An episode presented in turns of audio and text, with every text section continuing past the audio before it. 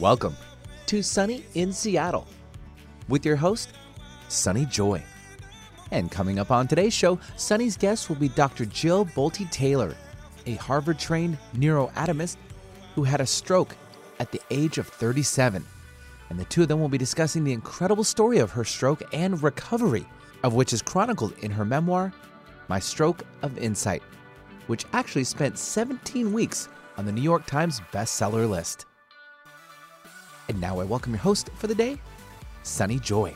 And good morning. Welcome to Sunny in Seattle. I'm your host, attorney turned life coach Sunny Joy McMillan. We're here every Friday from 9 to 10 a.m. on Alternative Talk 1150 a.m. KKNW, bringing you amazing coaches, teachers, authors, and healers who are on a mission to encourage you, inspire you, and give you tools to live a life filled with peace, joy, freedom, and purpose. It is radio that positively shines. And if you can't catch us live, you can always access those show archives. Those are found at 1150kknw.com. And I invite you to connect with me via Facebook. And you can, of course, find me there by my name.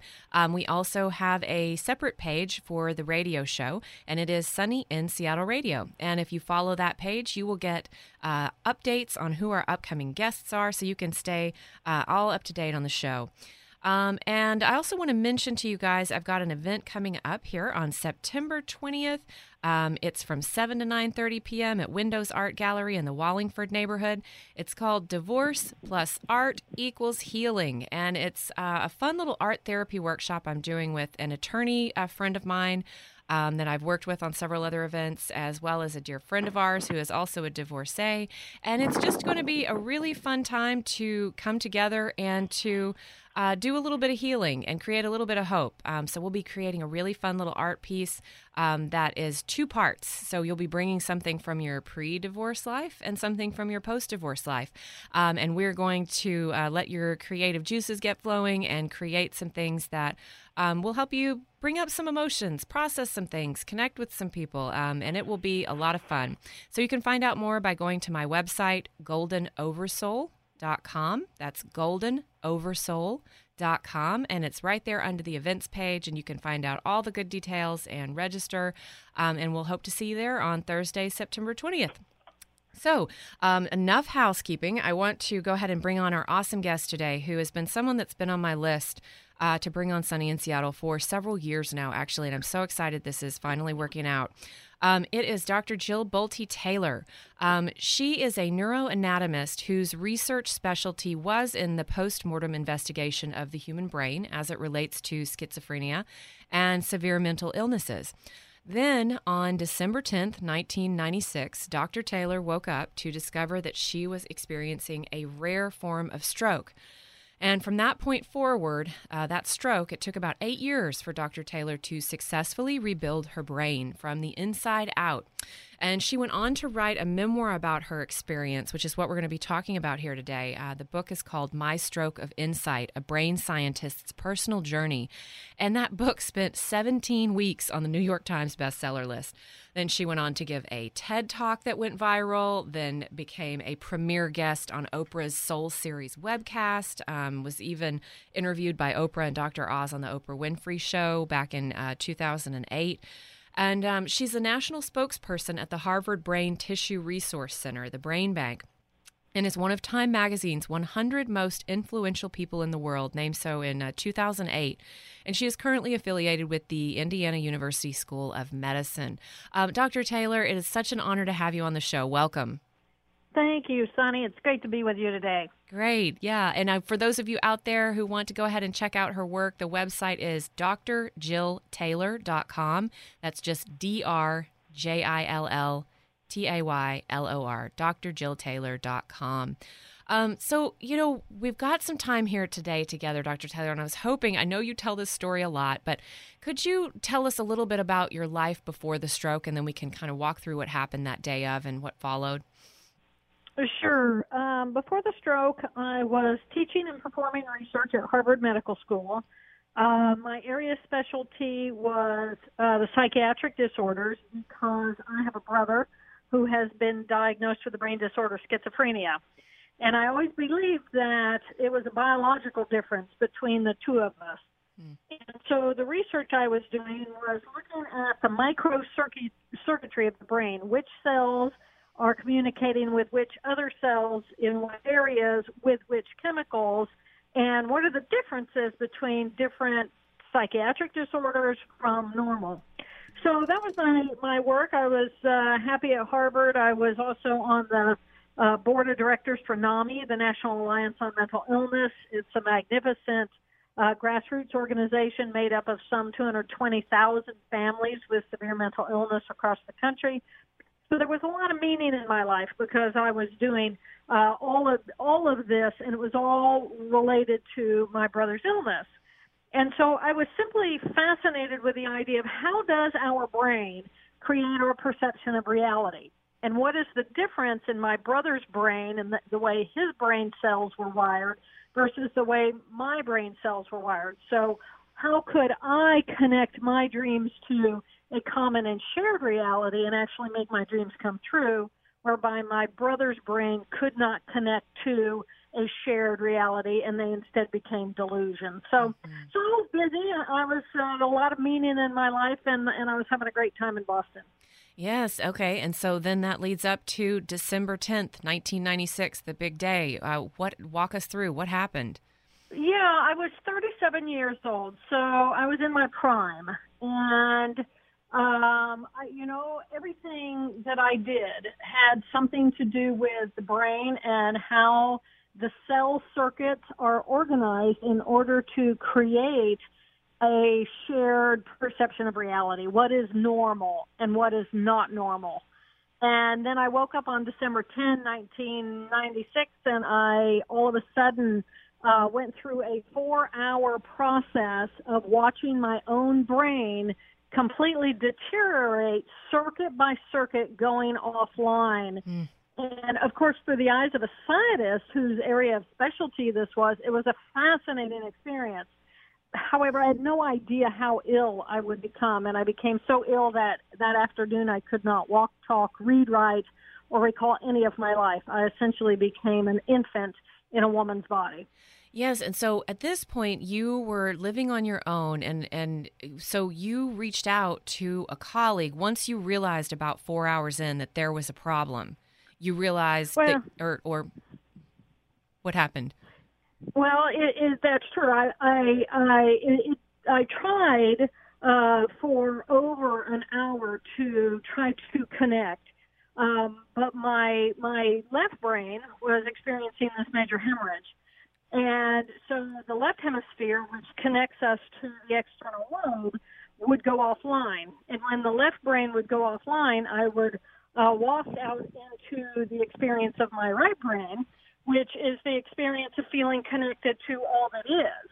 And it's very blissful euphoria. So I was, I had no sense of urgency and I had no real awareness that I needed to try to get myself help until my left brain would come back online again. So, so it was a four hour process of experiencing the two hemispheres in relationship to one another until I finally did get help. Yes, and I thought it was so. I watched your TED talk as well, um, and I thought it was so interesting when you talked about uh, you actually got on your exercise cycle while this was when you first got up and you were just experiencing some pain, and then you took a bath, and then things just really started to come apart. I uh, sitting against the wall in the bathroom, and you're noticing that you are you can't distinguish between the boundaries this is when you're in your right brain of course but you can't distinguish between the boundaries of your arm and the wall it just was fascinating this progression that you describe well it, it, you know through the eyes of a scientist i have to say it it was very very exciting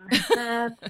you know i mean people uh, people say you know did it do you think it served you well that you were a scientist and having this experience and or not. And I say, you know, I think on the morning of the stroke, it did not necessarily serve me well because I think a typical person would have panicked a whole uh, lot ah, sooner. Yeah. And tried to get help a whole lot sooner. And, but I was so fascinated with what was going on inside of my brain that, that, you know, there was a certain level of curiosity that was driving me forward. And so I probably waited longer than a typical person would mm-hmm. in order to actually try to get help. And then there was, you know, that that was just waffling in and out of being connected to normal reality in my left hemisphere where I actually could act in the real world versus shifting out into the euphoria and, and blissful uh, experience of feeling connected to all that is in my right brain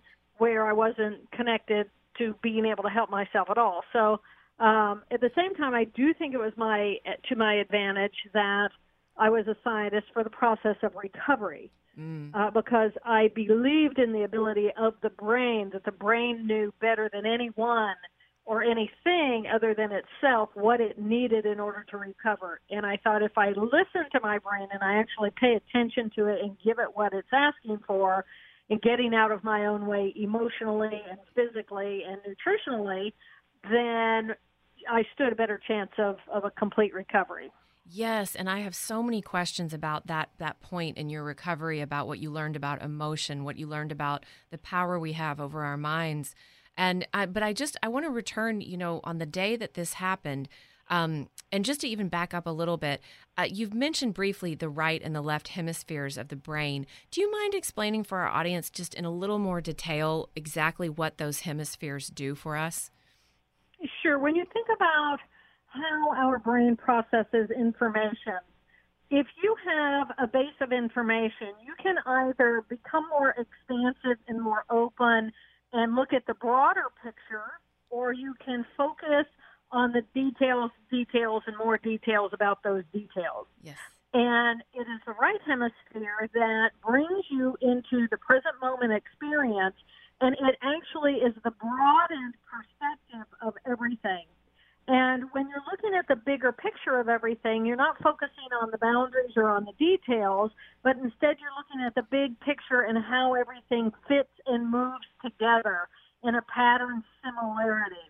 So the right hemisphere is right here, right now, and it's looking at the big picture of everything. And it does not have language.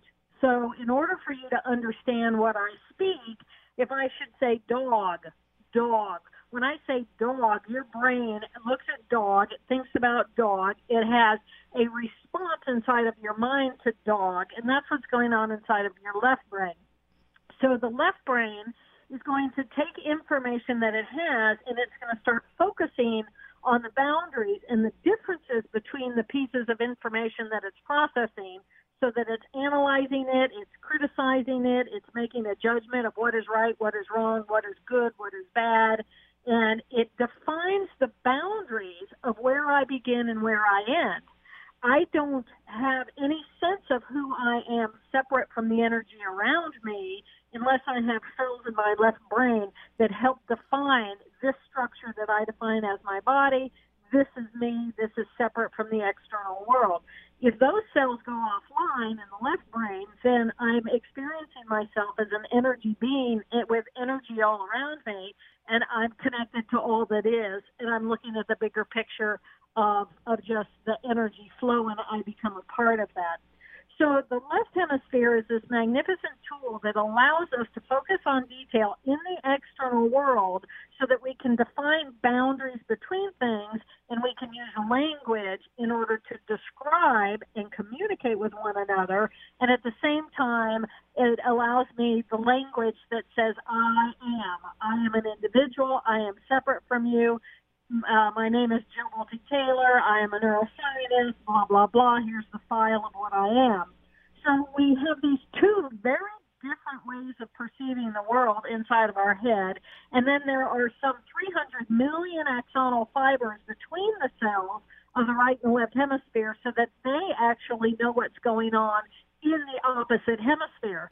Otherwise, those those hemispheres are completely separate entities if you cut those axonal fibers and you have a right hemisphere and a left hemisphere. Yes. And so on the day of your stroke, your left brain was essentially take the left hemisphere of your brain was taken offline and you were left with the right hemisphere. And so That's right. Yes, so I'm curious uh, how did you perceive yourself at that moment when you were just left with the right brain? Well, as uh, I had no perception of myself as an individual, I did not know what my name was. Uh, I did not know that I was human. I did not know that I was a woman. None of the descriptors of language uh, made any sense to me whatsoever. I perceived myself as a big energy ball, and the energy ball of what I am, it was blending with the energy balls around me. So, uh-huh. uh, light is energy, sound is energy, uh, touch is energy. I became energy, and um, and, and so I perceived patterns of movement in the energy fields around me, but I could look at uh, at a at a wall that had a door in it, and if there was a person standing in that door, my brain all it perceived was energy. It did mm. not perceive the division to be able to say, oh well, that's a person standing there. So everything simply became energetic. Yes, and it's so interesting. Would you before your stroke because this this the using the word energy to describe the people, I mean it it seems to mirror a lot of what the spiritual masters talked about for millennia and about how we're all energy and we're all one. And I'm curious, would you have ever used that kind of terminology, energy balls of energy before your stroke? I would have because um, I'm a whole. I was I was very whole brained. Mm-hmm. Um, I started out a right brain child. I was very artistic, very creative, very musical, very athletic, and I was much more of uh, interested in, in right brain subjects. Um, I did not become a scho- an academic scholar until my second year of college. Hmm. Uh, much to my mother's disappointment. uh, she wondered if my left brain was ever going to turn on. And it finally did when I found anatomy. And I fell, fell madly in love with the subject of anatomy. And that was, you know, oh my gosh, I do have a good left hemisphere, and it, it is quite scholastic. So I started out very right brain, and then I became more left brain, and I pursued the academic ladder of of the left brain. And then when I lost the left brain, I still have a very healthy right brain to fall back on. And I have to say that in listening to your introduction of you, you are an attorney yes. turned into a life coach. Yes. So I think we're kind of on the same program here. well, I take that as a compliment. I would love to be on your program. well, and it's so it is interesting because the experience, like what you describe about this feeling of oneness, and and you know, in your TED talk, you get a bit emotional when you're describing just being this whale in this this beautiful sea of iridescence and. I just yeah. think this sounds, it reminds me a lot of, I've interviewed a lot of uh, near death experience survivors, and your experience with this sounds very similar to that. Uh, do you think it's at all comparable? You know, I think that uh, circuitry is circuitry, and in order for us to experience anything at all as human beings, we that we, we have the ability to experience it because we have cells that are performing that function. So I can watch a moving target fly through space, but if those cells go offline, that ability disappears. I can wiggle my index finger, but if those cells go offline, I don't have that capacity anymore. Huh. It doesn't mean that I'm dead and that all the other cells are irrelevant. It just means that that specific group of cells has gone offline so that as we experience trauma, as we disappear, if you will, I mean, in near death experience, what you're going to have is you're going to have somebody who is no longer connected to the circuitry of the left brain, which is capable of making sense and communication with the external world because it's not external anymore. Uh-huh. It's evaporating from its experience in the external world. That information becomes irrelevant, and we're going to shift into the absence of that experience. And in the absence of that experience, we feel we lose that ability to define all those individual boundaries, including where do I begin and where do I end, and all those details that are insignificant anymore. And we're going to be running more of that circuitry that has that bigger picture, expansive uh, experience. That's yeah. my perception. Oh, okay. I like that. That's interesting. Um, so, yeah, speaking also of energy, um, you know, once you were, you made connection with a colleague who, uh, do you mind just sharing what happened with that? I just love the way you described that about the, the, the trying to figure out the phone number and ultimately getting to the hospital. Okay, so with my left brain going offline, it could no longer attach to detail in the external world. And I would shift into just this bigger perspective where I'm an energy ball in a state of euphoria. Uh, and the, the, you know, I did, I felt like a great whale gliding through a sea of silent euphoria. It was this incredible state of enormousness and blissfulness. And then my left brain would come back online and it would attach me back to the details of being able to make sense of any information in the external world. And I kept repeating in my mind, plan, I, I need to make a plan and um but i i you know I, all the the information about the external world would disappear and then i'd come back and it'd be plan i'm trying to call work i'm trying to call work. So i had forgotten what my phone number was at work and i thought okay well i'm going to call my colleague because he will help me. And at, at this point everybody's screaming call 911 call 911 and it's like well that would have been lovely except the portion of my brain that was experiencing the hemorrhage was mathematics and numbers. So I didn't have a 911. And instead, I had to go a different route inside of my brain, which meant a human being, find a colleague, and then find a number related to that person. Uh, so I would look, uh, I'd be looking at a, a business card. It took forever for me to find the business card, though, because I would waft in and out of being able to experience what am I looking at? What am I looking for? Is this, and then I disappear again and then come back. Uh, but eventually, I found uh, the business card, and I, I didn't understand numbers by this point, and so I was actually having to match the the shape of the squiggles on the business card to the shape of the squiggles on the telephone pad and uh, and it took a, a, quite a while for me to to actually get that number dialed. Uh, but eventually I did, and and you know it's it's just uh, yeah I just think about this story and it's such a wild story. Yeah, it really is, and and yeah, the reason that I was that I brought up energy, I'm sorry I didn't finish that thought, was yeah. Once you actually made connection with a colleague, of course, help was called. You were taken to the hospital, and then a whole nother um, iteration of the story begins where the, it, the way you describe it, you know, there are people rushing around. It's an assault on the senses, and and yep. one of the biggest takeaways I had from listening to that experience or hearing that um, in your book was around um, that there are people who give you energy and there are people who take your energy, and being really, really conscious that of the energy we bring into the room with someone in the state that you were in, or really anyone. Do you mind speaking to that yep. a little?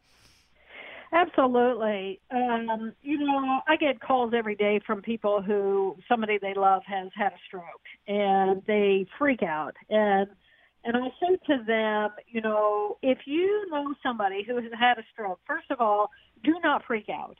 I don't care if it is extreme. Do not freak out. Your freaking out serves absolutely no purpose whatsoever other than to leave you in a state of dis, uh, disruption and discontentment. And that person is going to feel energetically that you're out of control, mm-hmm. which means you're not going to feel like a safe place. And you're not a safe place because when we allow the emotional circuits to run rampant and offline like that, it's just not a healthy, happy thing. And what that person needs right now is for you to love them. They need you to show up fully, get out of your fear, and protect them. And protecting them might simply mean being by their side, holding their hand, loving on them, letting them know you got their back because they are absolutely completely vulnerable now. And so if they're in a completely vulnerable space and they cannot help themselves, then it's your job to help them. And in order to do that, you have to get out of your own fear. It will be at least a month before you know anything. If you're experiencing, if your loved one has experienced either an ischemic stroke, which is with a blood clot, or a hemorrhagic stroke where blood vessels break and there's blood now going around inside of the brain, there's swelling going on. There's trauma and there's swelling. And one of my greatest pet peeves is when people come in and they say, squeeze my hand, squeeze my hand. Mm. Well, one time is okay because you need to know whether or not cognitively I'm present or not. Yeah. But I don't know what a hand is. I don't know what a squeeze is, and all I know is you're coming in and asking something of me, trying to take energy from me instead of bringing your energy to me and supporting me. So I think it's really important in that when we are around anybody who has an illness, whether whatever the illness is, when we have illness, we're vulnerable. And what we need people to do is we need them to show up, have faith in us, support us, and love us, and consciously take responsibility for the energy we bring into their space. Yeah, I love that. And I, I want to use this time to go ahead and take our break. And when we come back, there was someone in your life who brought some amazing good energy to your space and your healing. And I would love to pick up there um, when we come back from our break. Um, I am talking today with Dr. Jill Bolte Taylor. Uh, the book is My Stroke of Insight A Brain Scientist's Personal Journey. And I highly encourage you guys to not only um, get that book, I loved listening to it on Audible, but also check out her TED Talk. Um, it is a really, really good one. You are listening to Sunny in Seattle. I'm your host, Sunny Joy, and we will be back in just a few. Are you ready to get unstuck from a bad marriage and embrace your best life? If you're anything like me, you may have spent years creating a life that looks pretty good on paper. There's just one problem your marriage is unhappy and unfulfilling, but you're too scared to trade your comfortable life for a future full of unknowns. In my new book, Unhitched, I will give you the tools you need to make the right decisions about your marriage, as well as the confidence that your future can be better and brighter than you can even imagine. I share my own very personal story, and I will guide you through a clear process that will enable you to answer the question should I stay or should I go?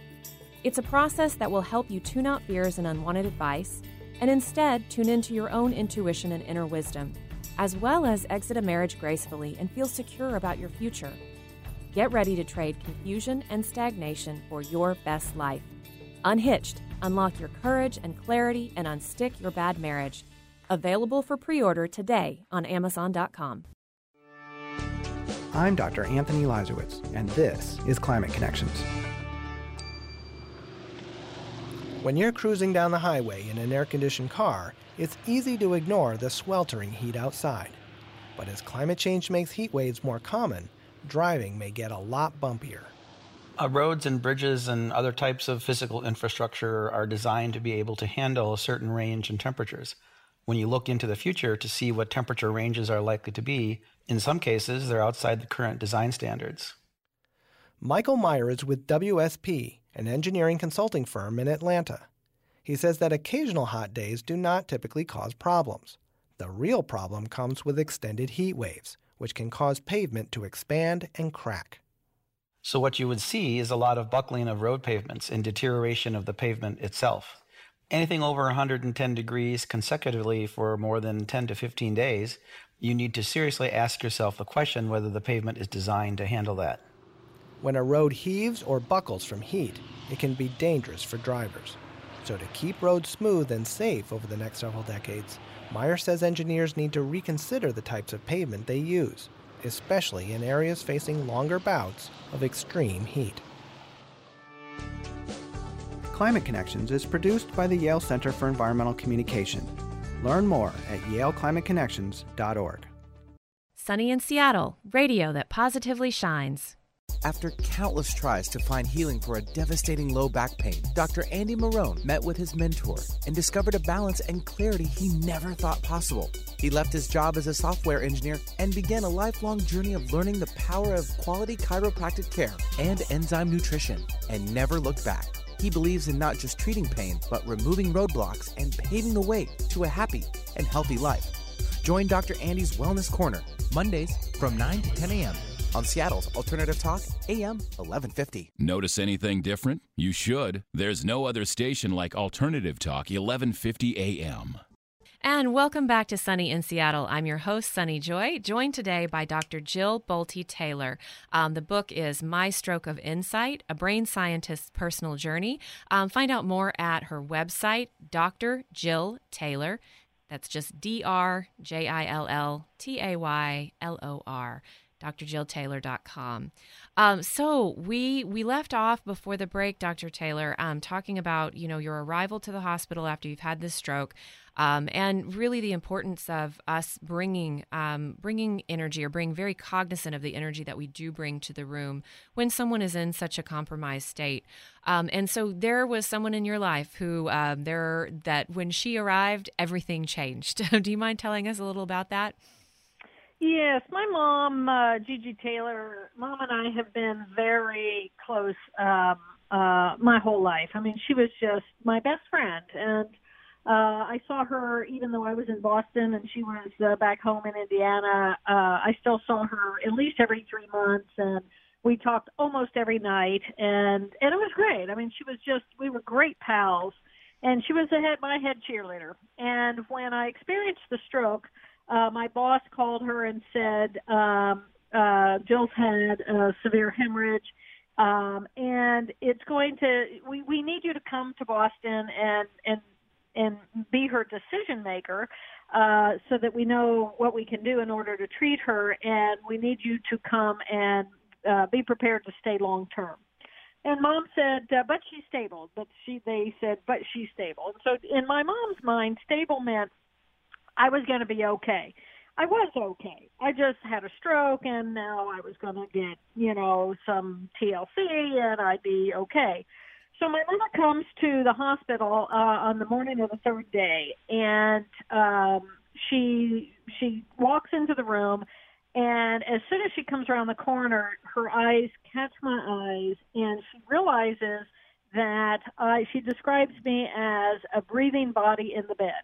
Mm and she was absolutely stunned because she thought stable meant stable. I'd be sitting up, I might be chatting, but I I wasn't just a breathing body in the bed. And so Gigi came in and she walked around. She acknowledged the physicians who were in the room. Uh, she walked around my bed. She picked up the sheets. She crawled into my bed. She wrapped her arms around me and she started rocking me as I was her infant again. And it was just this most magnificently beautiful moment. And I didn't know what a mother was. I had lost the definition of mother uh, in the absence of my left hemisphere. I did not know who my mother was, much less what a mother was. Uh, but everybody was excited about, oh, Gigi's coming to town, Gigi's coming to town. And I'm thinking, oh, this is a Gigi.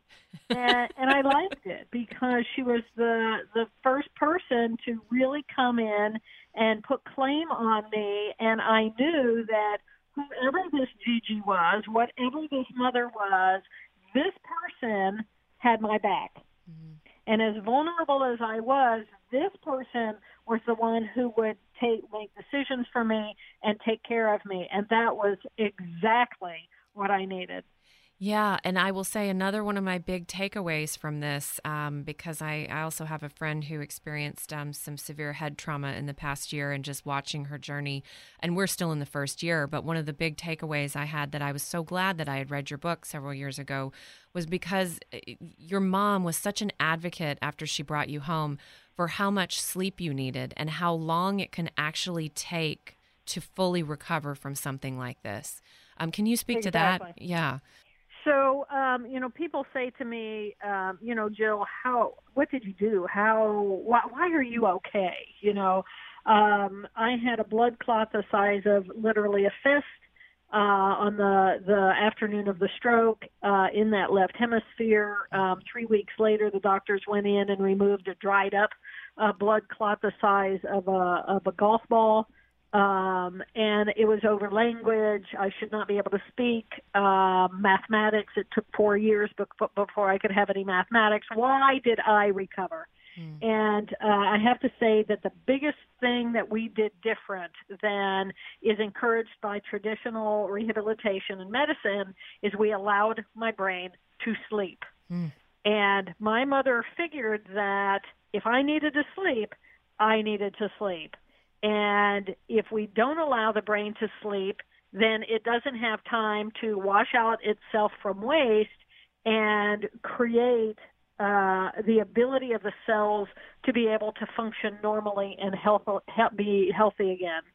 And so she would allow me to sleep. And in the beginning, that meant I would sleep for 12 hours and I'd be awake for 20 minutes and I'd sleep for another 12 hours and she didn't care. Hmm. And she didn't care as long as I wasn't sleeping because I was depressed.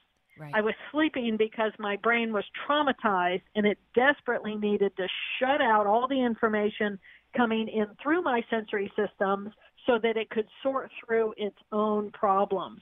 And by doing that, eventually within a few days I shifted to being asleep for 6 hours and then being awake for maybe 20 minutes and then 6 hours and then 30 minutes and then 6 hours and eventually I was awake for an hour. And so over the course of time I did require less sleep but not for years. For years, I, w- I would I would uh, really need between ten and twelve hours of sleep uh, a night, and that's for years. I mean, I, I don't remember exactly. You've read the book since I've uh, written it, yeah. um, but I, I and I still I, I still am a true advocate for sleep, and um, and sleep isn't laying in bed binging on Netflix. sleep is sleep. You turn it off and you close your eyes and you shut your mind and you go to sleep.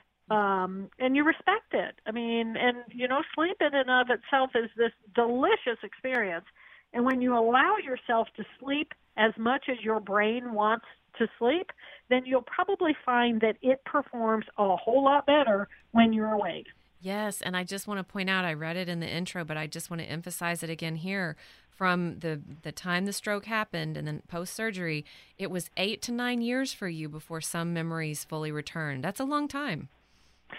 Yes, it it is. I mean, it was um, uh, mathematics was. Uh, I didn't even understand what a one was. Everybody would say, you know, Jill, what's one plus one? And I'd think uh, one plus one, one plus one, and I'd go searching in my mind, and I'd say, you know, well, what's a one? What is a one? And they would say, well, a one, you know, a one, and they'd make the shape of a one, and, and they'd say a one. A one is is everything everything is a one and i think well if if a one is everything then how can you have another one and it made no sense i mean conceptually i it, it just made no sense and it was four years before i understood what a one was Yeah. so and my mother was a math teacher so it's not like i wasn't you know they weren't trying to teach it to me it's just i had absolutely no ability to have the concept of what a number was and what it represented for four years, and then um, uh, I did not feel as though I was a solid. Uh, solid. I, f- I felt for eight years like I was a fluid because I am a fluid. I'm an energy being having an energy experience in a big old world of energetics around me, Mhm. moving fluidly in that. And and it, I didn't have the perception that I was a solid separate from that for eight years. Wow. Yeah, and another thing that I think is really interesting that that uh, you lost along the way, which is I think most people would think would be pretty much a blessing. You talked about having silent mind before and after the surgery, and basically it sounds like you're just you, all the emotional baggage. Uh, you were just wiped clean of all of that. That's exactly what happened. The um, you know when you think about our emotions, um, we we have two cognitive minds and we have two emotional minds because each of those cognitive minds has its own limbic system. Mm-hmm. And the limbic system is information is essentially streamed in through your sensory systems, and then it gets processed first when it enters into the brain area, the deeper tissue of the limbic system. And the limbic system in the right hemisphere processes information about the present moment, and the limbic system about the left in the left hemisphere relates to that left hemisphere cognitive mind, which knows I have a past, knows I have a future, it knows I'm an individual, it knows that I'm separate from everything. And so that's the kind of information, limbic emotional information that that processes. And so all of my negative emotion based on my childhood or anything that had happened in that first 37 years, it was wiped clean. And I, I have to say, uh, yeah, that was uh, really quite a blessing.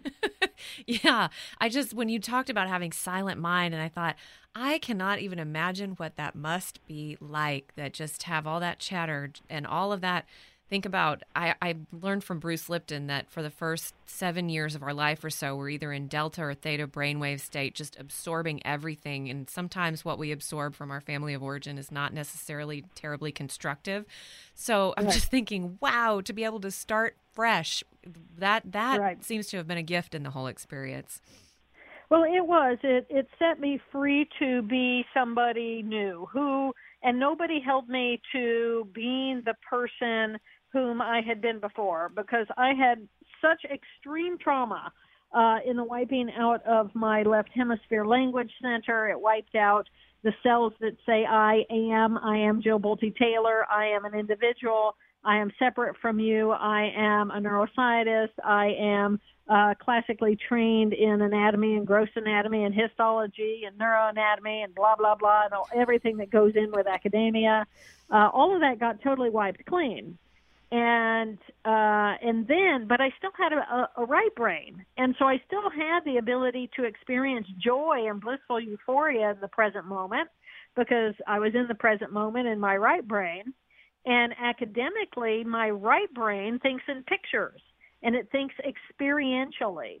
So I could have, once the trauma went down after the first few months, I could have sculpted for you a a abdomen because I'm a gross anatomist, and so you know what that means is I spent 14 years in the gross lab cutting cadavers and teaching medical students about about the cadaver and what's inside of there. And I would always teach my students by having them go into the abdomen and just feeling. I'd have them slide their hands between the liver and the stomach, and I'd have them feel everything because I wanted them to have that three dimensional understanding of what is inside of the abdomen and what, how are things related to one another and how do they exist in a three dimension instead of a simple two dimension. So I could have sculpted for you the abdomen, but my left brain, because it was offline, I could not have named for you the three parts of the stomach or any of the terminology that goes with that education.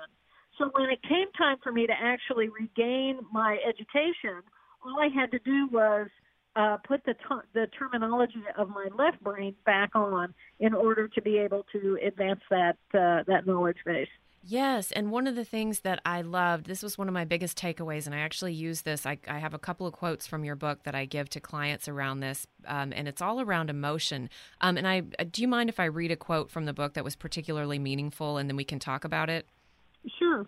Yeah, so this quote is from, of course, Dr. Taylor's book, My Stroke of Insight. And she says, One of the greatest lessons I learned was how to feel the physical component of emotion. Joy was a feeling in my body, peace was a feeling in my body. I thought it was interesting that I could feel when a new emotion was triggered. I could feel new emotions flood through me and then release me. And most remarkably, I learned that I had the power to choose whether or not to hook into a feeling and prolong its presence in my body, or just let it quickly flow right out of me. I made my decisions based on how things felt inside. There were certain emotions like anger, frustration, or fear that felt uncomfortable when they surged through my body. So I told my brain that I didn't like that feeling and didn't want to hook into those neural loops. You make it sound so simple, like we have, and it just it gave me so much um, uh, hope that we have the capacity to do what you're speaking of here. We do. You you have the capacity. And my guess is that you exercise that capacity at times in your life and you're just not aware of it. So I'll give you a, a simple example. So let's say that um, uh, someone you love, love has been um, wounded. They've either been killed or they've been hurt. Um, but whatever it is, whenever you would think about that, you would want to cry. However, you're on your way into a very important meeting, and now's not a good moment for you to cry. So what do you do? You suck it up. You suck it up and you sidestep it. Mm-hmm. All right? And what happens then when you get out of the meeting and you're in your car and you're on your way home? Uh, probably go ahead and let it all out. You either let it all out or it's been stuffed now and you've moved on. Mm-hmm. But you had the ability to use your own mind to choose whether or not you were going to run that emotional circuit or not. Hmm. The same exact same tr- is is true for for anger. So if if you are in a situation where you feel yourself getting really angry, and we know we know who hits our triggers, right? Right. Some people hit our triggers. For me, it was my brother. my brother was schizophrenia. He was 18 months older than I. We were like like uh, uh, uh, vinegar and oil. Yeah. Is that right? Yeah. Those separate water and oil, whatever it was. And um, and this boy, I mean, we we were just that way with one another, and I could just think of him, and I could feel my anger response raising up. And this was pre-stroke, and now whenever something goes to hit my trigger, I'm paying attention first of all to who do I put the trigger out there for. Very few people have the ability to make me angry. Well, they don't have the ability to make me angry unless I stick my trigger out there for them to pounce on in order to trigger the circuit for me to run. Mm-hmm. So, first of all, if I'm putting that trigger out there for certain people, because of course we always put the trigger out there for the people we love, right? Yeah. Don't ask me why that is, but I guess it has to do with because I'm willing to be vulnerable with you and I love you, and so I'm going to give you the power to hurt me. So I'm going to put my little trigger out there, and then then you're going to come in and you're going to pounce on that trigger. So first of all, I pay attention to the energy you are bringing towards me in order to pounce on the trigger that I have provided you with. And then I have the ability as to whether, yes, I'm going to leave that trigger out there and allow you to pounce on it and make, have me run my circuit, or no, I'm going to observe you and watch you trying to pounce on my trigger because I brought the trigger down and now it's taking you, you know, 18 uh, attempts to, to make me angry instead of two Uh-huh. watching the dynamics of our circuitry as we relate to the external world, as we relate to the people in our external world, and kind of doing a little mapping of, of what is my relationship with different people, then I can start observing my pattern behavior because that's how cells are. Cells are nothing but little cells that are in your head. They communicate with certain chemicals. They become the circuit then, and then and then there's a trigger to it. You run the circuit, and then it flushes through you and it flushes out of you, and it takes less than 90 seconds for any of that to happen. So if I decide that I'm going to actually observe the pattern response of my brain cells to the different people in my external world, then it can become completely predictable and I can then gain control over what am I going to do? Am I going to actually stick that little trigger out there for you to trigger or not? Yeah, and that's something that I've told my clients so many times. I love that how you said you could set your watch by it and an emotion unimpeded by thoughts about it will just run through our body in 90 seconds or less. Right. Yeah, that's wild. Um, It's a beautiful thing. And and I encourage people to time themselves. As soon as you know you've been triggered, look at your watch. Literally look at your watch. Bring your mind to the present moment because that's really important because uh, you know, people can stay angry for longer than 90 seconds. So it's like, well, what's that woman talking about? Well, in order for you to stay angry for longer than 90 seconds, you are rethinking the thoughts that are re-triggering the emotional circuit that you're then running a physiological response. So, sure, we can stay angry for days. Some people can stay angry for decades. right. And then the interesting thing about this, excuse me, I'm sorry. The interesting thing is there's probably a thought in the back of your mind of someone from 20 years ago who did you wrong. And every time you think of that person from 20 years ago, you can still feel this hostility or this anger coming up. It's circuitry. And the beauty of recognizing that it is circuitry means it's simply cells that have been programmed inside of your brain to have a physiological response to what you're thinking and what you're feeling. Mm, yeah, and it's just so empowering to to know that we have the capacity to allow that to just go on through instead of holding on to it for decades. It has the power to change your life. Yes. yeah.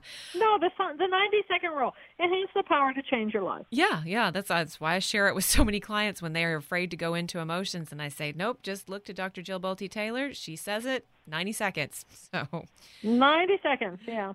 yeah. You know the other the other piece of it that I think is is really important for your particular clientele is that when we face our greatest fears, whether it's the concept of of you know um, some kind of a challenge that is facing us.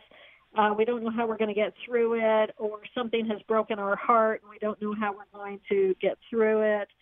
Um, I am a huge advocate for recognizing that the character inside of our right cognitive mind is connected to the power of the universe. And it is the part of ourselves that is compassionate and open and loving and supportive. And it's not just a part of ourselves that we that comes out for other people. It has the ability to reach deep down inside of our fearful little left brain, which is that left brain emotion saying, I cannot, it is not good, I am not happy, I am terrified, I'm going to die. Oh my God, no, actually, death would be better than this because this is emotional torture. Right. Okay the right cognitive mind, our own right cognitive mind, has the ability to consciously choose to actually stroke and cuddle and self soothe that other part of us. Mm.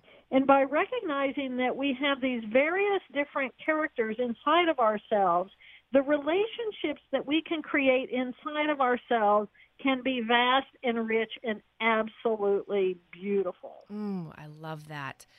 Um, and I think is that what you call stepping to the right? Is to bring that right brain? I call that stepping. Well, not just stepping to the right. Stepping to the right is recognizing that in this moment, I have the power to choose to step into the left and look at the details and look at the suffering and look at the pain and routinize in my language based thought patterns or I have the ability to step into the right, open my chest, lift my arms to the heavens, and let myself breathe more deeply and relax more deeply. Yes. So there is that stepping to the left or stepping to the right. But what I was mentioning was specifically calling on that open, expansive part of myself mm-hmm. to reach inside and nurture and soothe the pain and the hurt in my left brain limbic system. Yes. Um, well, we have, gosh, we have less than two minutes left, uh, Dr. Taylor. I just want to uh, make sure our listeners know um, that the book is called My Stroke of Insight A Brain Scientist's Personal Journey. I'm here with Dr. Jill Bolte Taylor. Her website is drjilltaylor.com. Um, in our final few minutes, and I hate to throw a big question on you, but I was I really have been wondering this that you know it feels like you were in a very unique position to have this experience dr taylor. And i just am curious from where you sit from a broad overarching you know universal perspective why you? Why did this happen to you? You know i think that uh, opportunity comes uh, you know along at the right time for the prepared mind. There's some great quote in there uh, by Pasteur. I can't give it to you directly, but I was the right girl in the right place at the right time for this to happen. A lot of people have stroke.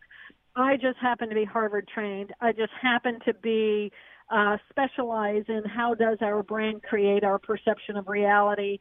I just think I was the right girl in the right place at the right time for this really uh, remarkable uh, synchronicity of opportunity to happen for for insight into this particular experience. You know, I feel very blessed that I had that stroke. Um, I, you know, I went from being a Harvard doctor to uh, uh, a drooling body in the in the bed, and um, you know, because I lost my ego in my left brain, I was okay with that. Yeah. Uh, everybody else was kind of freaking out, but I was okay with that because I don't value, I don't gain my sense of value on the detail of my ego and who is Jill Bolte Taylor and what is, how does it serve her instead it shifted me out of being at all in my ego into being the big picture of humanity yeah. and how could i then take this this experience and what i have gained in knowledge of the brain and what insight can we now have into the brain in order to help us experience more peace and less suffering in the world so, oh, yeah. uh, so it gave me a great purpose it gave me a great story and uh, i'm living a great life Yes, and I'm so glad that you were here today to share that with us, Dr. Taylor. It's been such an honor to interview you. Thank you for being on Sunny in Seattle today. Thank you, Sunny. I really appreciate you inviting me. Yes, and for everyone out there, you've been listening to Sunny in Seattle. I'm your host, Sunny Joy, signing off.